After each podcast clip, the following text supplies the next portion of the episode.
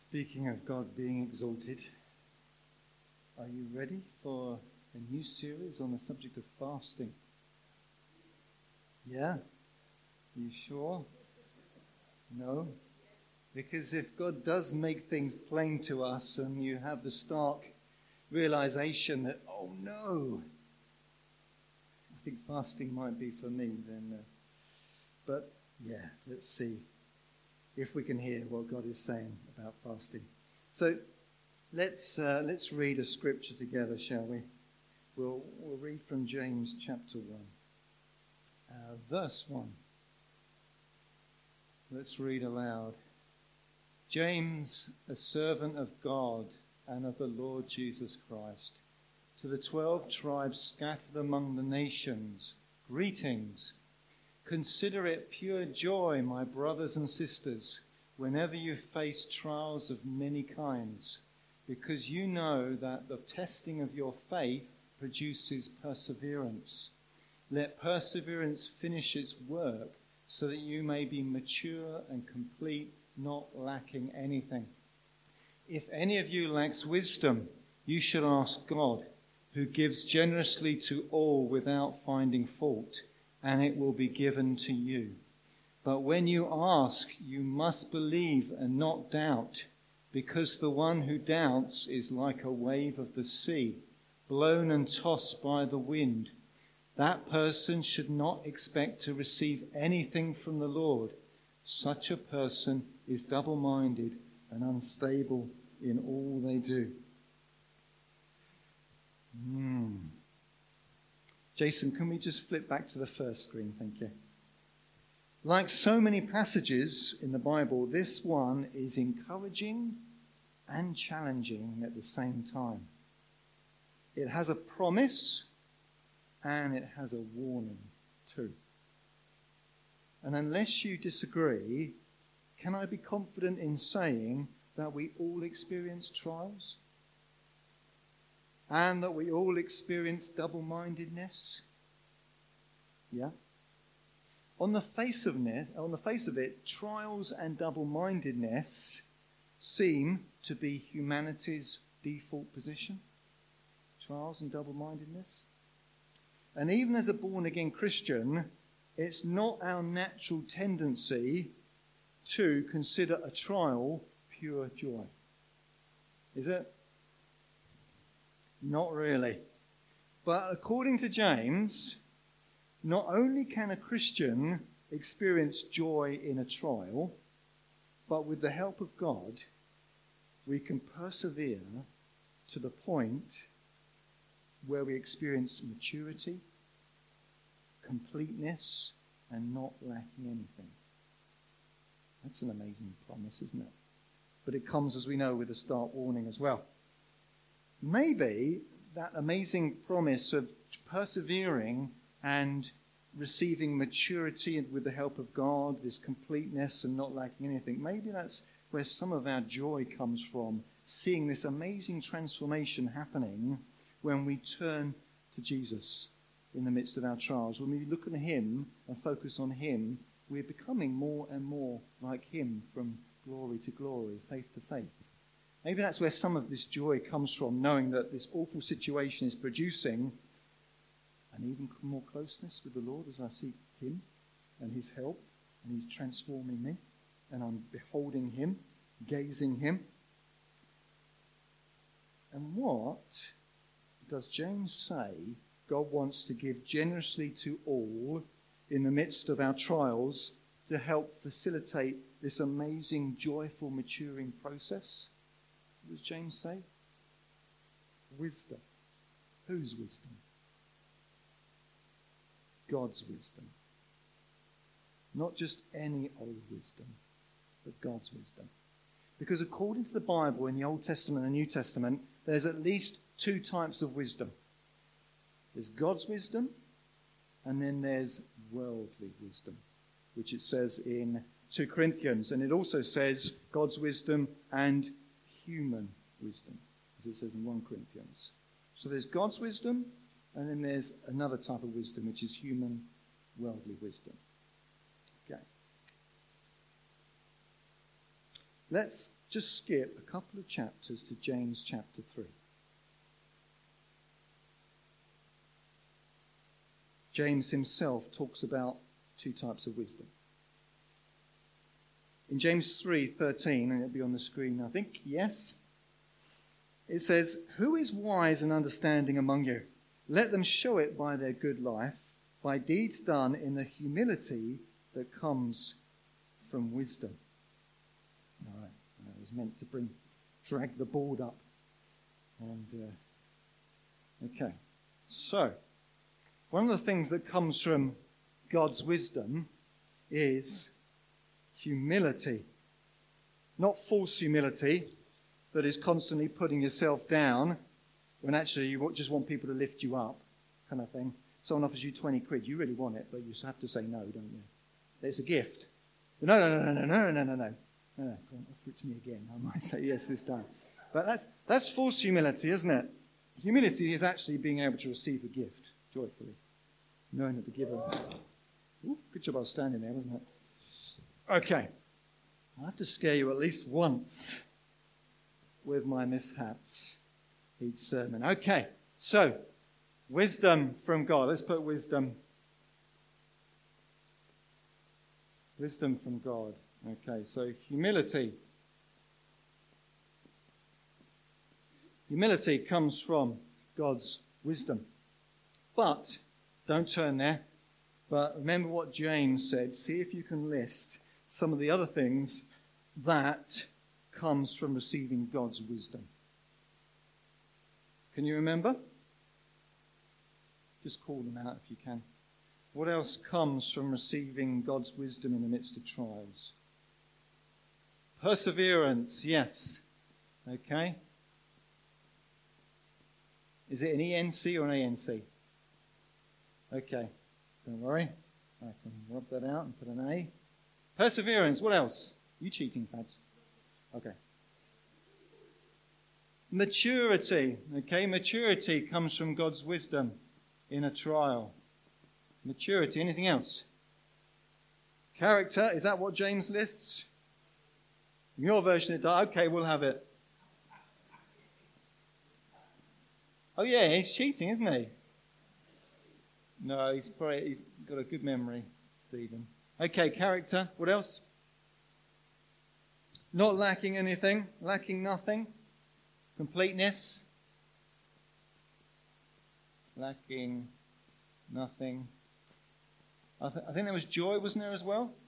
Can we, we can expect, consider it pure joy in these trials. Okay, that'll do. All right. From God's wisdom in trials can come perseverance, joy, maturity, completeness, lacking nothing, uh, making, you, building your character. All right.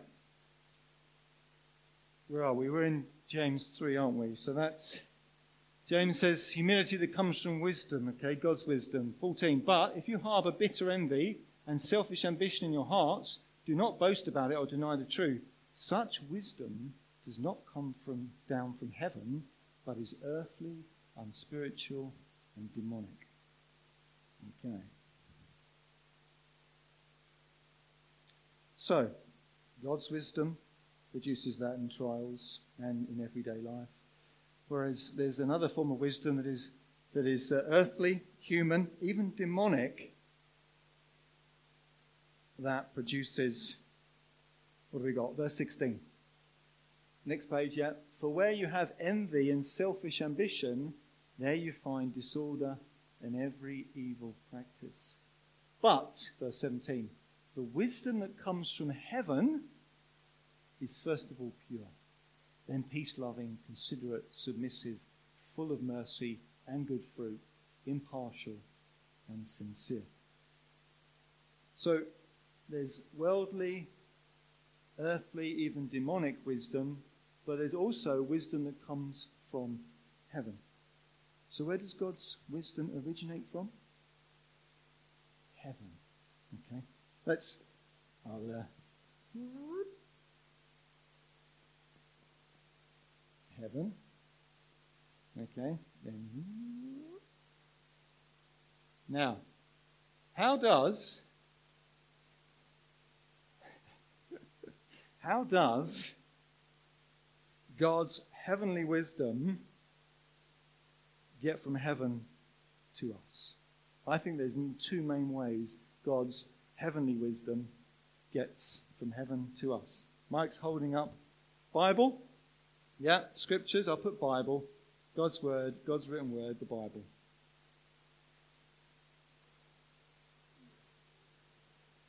Okay, yeah, Faz is saying ask. Yes, James says ask, but two main ways he gets it to us after we've asked, or even before we ask sometimes. The Bible, and yes, I would say the Holy Spirit. Holy Spirit, Holy Spirit is witnessing to you or speaking to you through someone else. Obviously, the Holy Spirit has already spoken through people who wrote the Bible. So he's written word, but also Holy Spirit's witness to us whether it's in, in, uh, in us or through someone else. Those are the two main ways. I think God's heavenly wisdom comes from heaven to us through the Bible, His written word, and through the witness of the Holy Spirit. Okay. Let's read verse 17 again. But the wisdom that comes from heaven is first of all pure, then peace loving, considerate, submissive, full of mercy and good fruit, impartial and sincere. And this is the heaven sent wisdom every Christian needs to pursue from God, like Faz says, ask from God, to find joy and maturity even in trials. Okay? We all need this amazing heaven sent wisdom if we are going to persevere in trials and find the joy and the maturity and the completeness lacking nothing. Okay? Which comes from God's heavenly wisdom ask Him. Not worldly wisdom from the earth, but God's from heaven. But it's not easy, is it? Or is it? It's as easy as asking, isn't it? You know from James. But is it really that easy? It's not complicated, yes. Because even though God wants to give his heavenly wisdom generously to all without finding fault, it says in James, remember? Our default position of being double minded is a real problem, isn't it? Because according to James, double mindedness is incredibly problematic when expecting to receive anything from God. What did James say? Someone who's double minded doesn't expect to receive anything from God. So our double mindedness is a real problem, isn't it? When it comes to receiving this amazing heavenly wisdom to persevere in our trials and actually experience joy and maturity and completeness. Okay. Trials do not make it any easier, to do they? When it comes to our double mindedness. They really do not help. If only there was something God's people could do to help receive his wisdom and combat double mindedness at the same time. Is there anything potentially that could help God's people receive God's wisdom, hear his voice, and combat double mindedness at the same time? Yeah, I'm looking for fasting. Prayer and fasting. Okay. Yeah. Guys, we love to rely just on prayer, don't we? but maybe there is fasting that goes along with something, well, along with prayer to help us in our double mindedness and help us to receive God's wisdom, hear it, and persevere with it, and experience this joy and maturity. Okay. I think the one thing that might fit the bill, and to help us in our journey of gaining wisdom and combating double mindedness, we need to turn to where wisdom is first mentioned in the Bible. Where do you think wisdom is first mentioned in the Bible? Emma, looking right now. Going to be in Proverbs, is, that the first time wisdom is mentioned?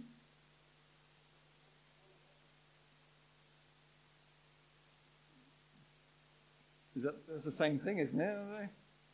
I don't know. Let's turn to Genesis, shall we? That's probably a good guess. Do you reckon wisdom is mentioned in Genesis? And you, are really, you guys are really slowing me down because we need to get through this, and it's quarter to 12 already. Yeah. Yeah. Yeah, come on. Jamie and her army are going to be marching in at 12 noon. Okay. Genesis chapter 3. It's not chapter 1. We've got to wait till Genesis 3 before wisdom is mentioned. Genesis 3, verse 1. Now the serpent was more crafty than any of the wild animals the Lord God had made. Now we know from Revelation that this particular serpent is the devil incarnate. The devil is, is, is there uh, in the guise of a snake. And it's interesting to pause here and notice what God says happened to Satan's wisdom once upon a time. Okay? So you don't have to turn there. Keep your fingers in Genesis, and the screen will show you Ezekiel 28. And this is what God says happened to Satan's wisdom once upon a time. Your heart became proud on account of your beauty, and you corrupted your wisdom because of your splendor. So I threw you to the earth. I made a spectacle of you before kings. At one point, being one of God's top angels, Lucifer, now known as Satan, being in heaven and sharing God's wisdom, his heavenly wisdom, through his prideful rebellion against God, Satan corrupted his wisdom. And God threw him to the earth, where he roams to and fro, we hear in James and in 1 Peter, filling the world with his corrupted wisdom. And what did James say about such wisdom? Remember, he said, Such wisdom does not come down from heaven, but is earthly, unspiritual, demonic. For where you have envy and selfish ambition, there you find disorder and every evil practice. Does that sound like Satan? Prideful ambition. After having been thrown down to earth to his own because of his own selfish ambition, now Satan seizes his opportunity to offer mankind his corrupted wisdom yet often appealing wisdom. Okay, back to Genesis chapter 3. He said to the woman, Did God really say you must not eat from any tree in the garden? When we hear God's instruction directly from God's mouth, we hear the positive of being able, to eat from any tree but one. Did you see what Satan did? He turned into a negative, didn't he? As if God is stingy and mean. Verse 2. The woman said to the serpent, We may eat from the sorry, fruit from the trees in the garden. So Eve is correcting Satan. But then Eve adds, but God did say, You must not eat fruit from the tree that is in the middle of the garden, and you must not touch it, or you will die. Yeah, and as Diane is saying, God didn't actually say the touch it bit. Eve rightly corrects the devil's negatively skewed version of God's in- original instruction and brings it back to its simplicity. But then she adds something to it that we didn't hear God say at the beginning. And you must not touch it. It's so, so important for Christians to know what God says directly from what He said in His Word, rather than relying on other people's translations and teachings. You need to know what God said from His Word. You need to hear it firsthand because people will add things to it He didn't say. Okay, verse 3 repeated. But God did say, You must not eat the fruit from that tree that is in the middle of the garden, and you must not touch it, or you will die. Now, apart from adding the extra bit, did Eve get the must not eat and the you will die bit correct? Yeah. Does God lie? No. In Hebrews and other scriptures it says God cannot lie.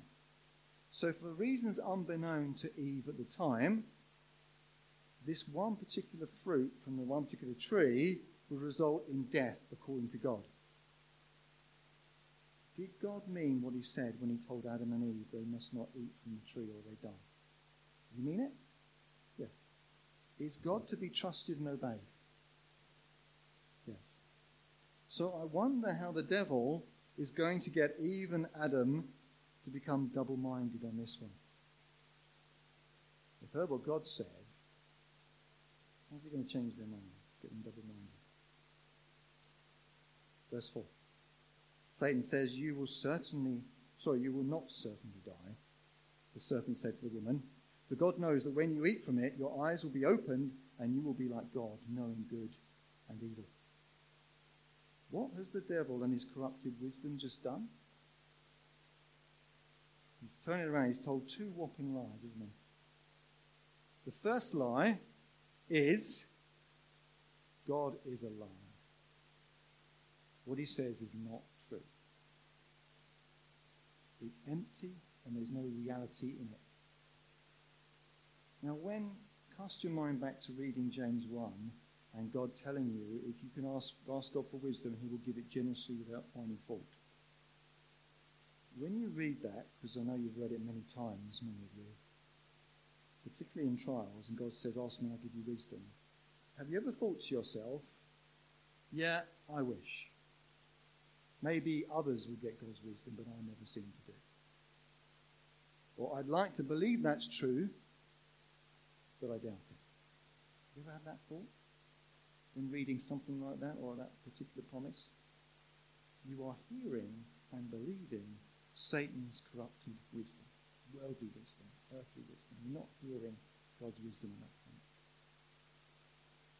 And the second lie that Satan told Eve, and Adam, who was just standing silent next to her, do you think, is God is not for you, he's against you. You can't trust him. He's not really for you. He's against you. He's holding you back. God is selfish, he's stingy. It's to your detriment that whatever God has said. So those are the two lies that Satan's corrupted wisdom, worldly, earthly, demonic wisdom, has suggested to Eve. Has it worked? Has Satan got Eve to become double minded? Mm. He's definitely sowed the seed of doubt, isn't he? But let's see what else might help that seed of doubt to fully germinate into double mindedness. Okay? Verse 6. When the woman saw that the fruit of the tree was good for food and pleasing to the eye, now I'm not sure if Eve was even hungry when Satan approached her and talked about that fruit. But it seems like she is feeling hungrier now. You probably know from experience that even when you think about eating some food, your mouth starts to water. Yeah? Which is part of how you are fearfully and wonderfully made. Isn't it amazing that God made you in such a way that even before you eat the food, you're just thinking about it, your body starts to get prepared. Your mouth produces saliva, your stomach starts to produce more acid just to help the digestion process. It's a good and godly thing to have this appetite for food. He even created you to enjoy this sustenance while you're eating it. Isn't that amazing? Isn't that wonderful?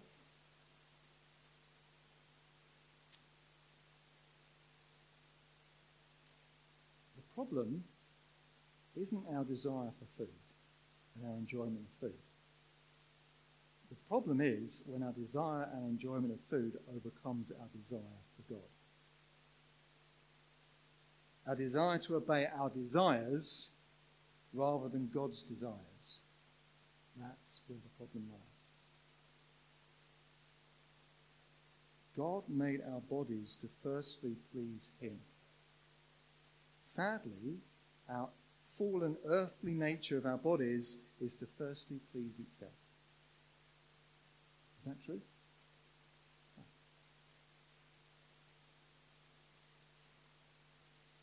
1 John. Flicking over a couple, I think. Yeah, there we go. 1 John 2 says this The lust of the flesh, the lust of the eyes, and the pride of life comes not from the Father, but from the world. Satan's corrupted wisdom, which now fills the world, sowed doubt in Eve's mind about God's integrity. And now, basically saying God is a liar, he's not true, you can't believe him. And now, compounded by Eve's own lusts of the flesh and her eyes, she saw that the fruit tree was good for food and pleasing to the eye. It's, wow, I'm feeling hungry now, and it looks lovely, it looks delicious. Double mindedness is definitely setting in. Satan's wisdom sowed the seed, now her own lusts of the flesh are now compounding it, and she's becoming double minded. Now, we've covered Eve's lust of the flesh and the lust of her eyes, which we all wrestle with too. But is she also battling with the pride of life mentioned here in 1 John 2? Which is also the reasons for Satan's wisdom becoming corrupted?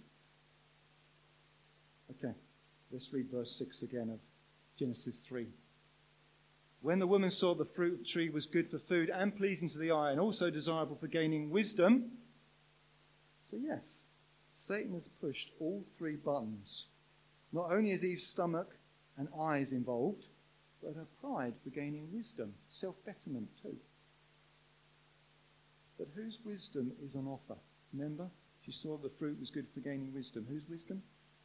Is it God's wisdom? No. This earthly wisdom. Okay.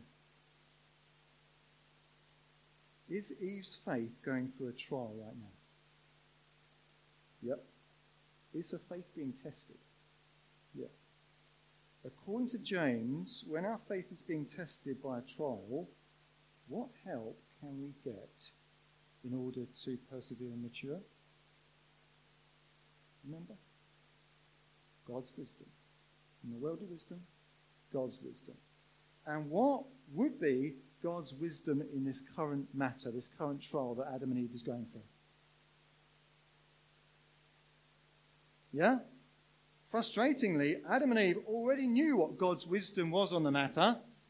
Do not eat that fruit. Simple. But what happened to Adam and Eve? Let's read again. Verse 6. When the woman saw the fruit of the tree was good for food and pleasing to the eye, and also desirable for gaining wisdom, she took some and ate it. She also gave some to her husband who was with her, and he ate it. How often have you already known the wisdom of God on a matter, and yet because of the lusts of your flesh, the lusts of your eyes, and the pride of your life, you have become double minded and decided to follow the world's corrupted wisdom instead. How often does that happen? Maybe often feeling like you didn't have a choice in the matter. Yeah? What should Adam and Eve done in the midst of this trial? Well, they're already armed with God's wisdom, so they needn't ask God for more wisdom. They already know His wisdom.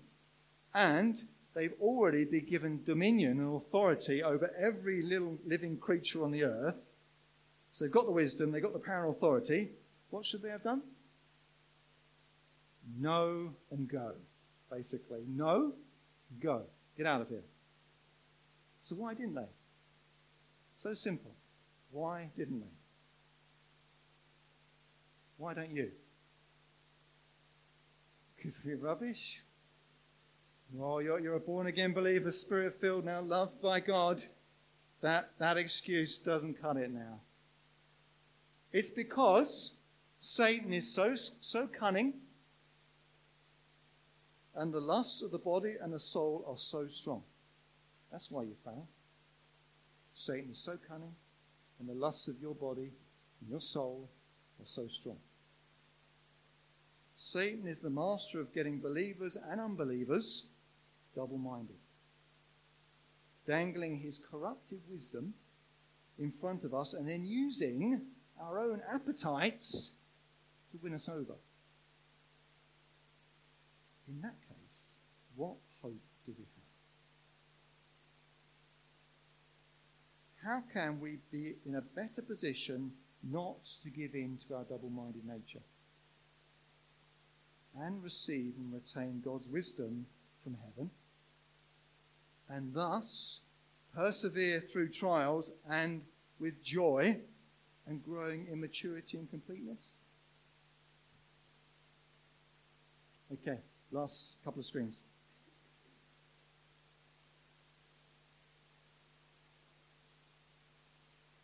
Who knows how to put the heating on? Who's got the heating finger skills? There we go, John. Thank you. Okay, this chap is called Tertullian, a second century Christian who is perhaps the most famous for being the first Latin writer to basically come up with the theory of the Trinity. He's the first Christian writer to write the word Trinity. Okay, second century. And he wrote this Adam had received from God the law of not tasting of the tree of recognition of good and evil, with the doom of death to ensue upon tasting. I hold, therefore, that from the very beginning the murderous gullet was to be punished with the torments and penalties of hunger. Now, in Tertullian's opinion, when God commanded Adam and Eve not to eat the forbidden fruit, he was initiating the first ever human fast. You can eat everything but that deliciousness over there. Sadly, it didn't take much for them to choose food over God because of their bodily lusts was so strong. And Satan was so convincing.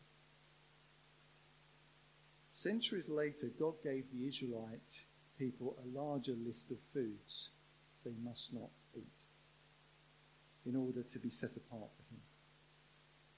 But when Jesus came, because his once and for all sacrifice for our sinfulness on the cross and our righteousness with God suddenly became through faith in him and what he did, and not in sac- other sacrifices and rituals and, rem- and abstaining from foods, suddenly our relationship with God became through faith in Jesus Christ. He paid for it all.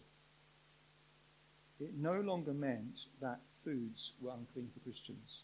We no longer had a list of foods we should not eat. However, even though God had instructed that Christians needn't abstain from any types of food, Jesus did say that Christians would fast. He didn't say you might fast, he said when you fast. So if there's no specific foods that, God has asked Christians to abstain from, then why does God ask Christians to abstain from food? It's the same reason why Adam and Eve chose their flesh instead of God, food instead of faith. Followers of Jesus are required to fast for the same reason as it was in the beginning.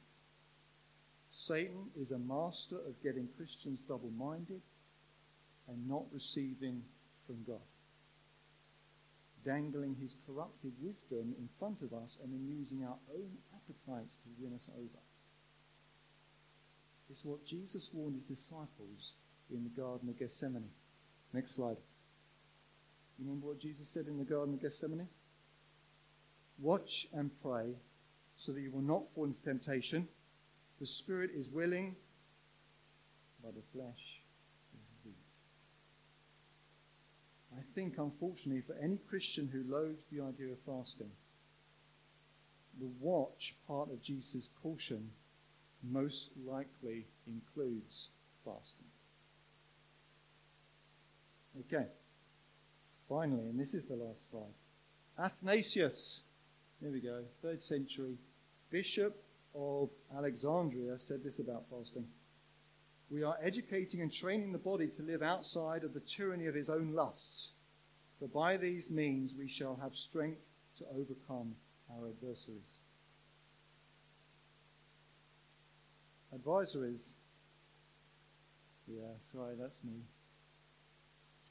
As much as our lust of the flesh, the lust of the eyes, and the pride of life won't like to admit it, we are kidding ourselves if we think we can be the Christians that God desires us to be on this earth without fasting? Without individuals fasting, without the church fasting.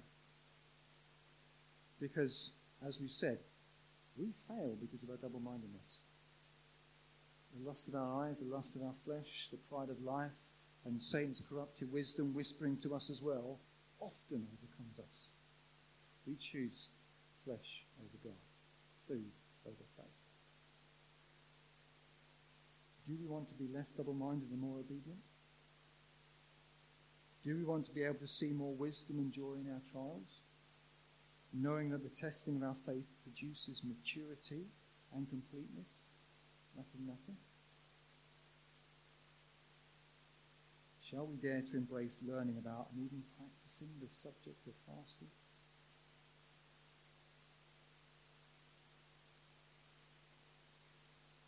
And say, let's go for it and see where it leads.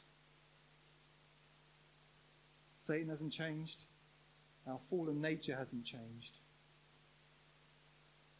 Yet God has given this amazing gift to the church of prayer and fasting. Just like Jesus told his disciples who failed to help that person struggling with a demon. This kind can only come out in prayer and fasting. There's something about fasting added to prayer that God has given his people, Old Testament and New Testament, that overcomes the power of the enemy, overcomes the suggested wisdom of the enemy, overcomes even the lust of our eyes, the pride of life, and the lust of our flesh, to see God working in our trials and producing this amazing maturity and completeness, lacking nothing. As a church, ministering to a dying world. Let's go for it.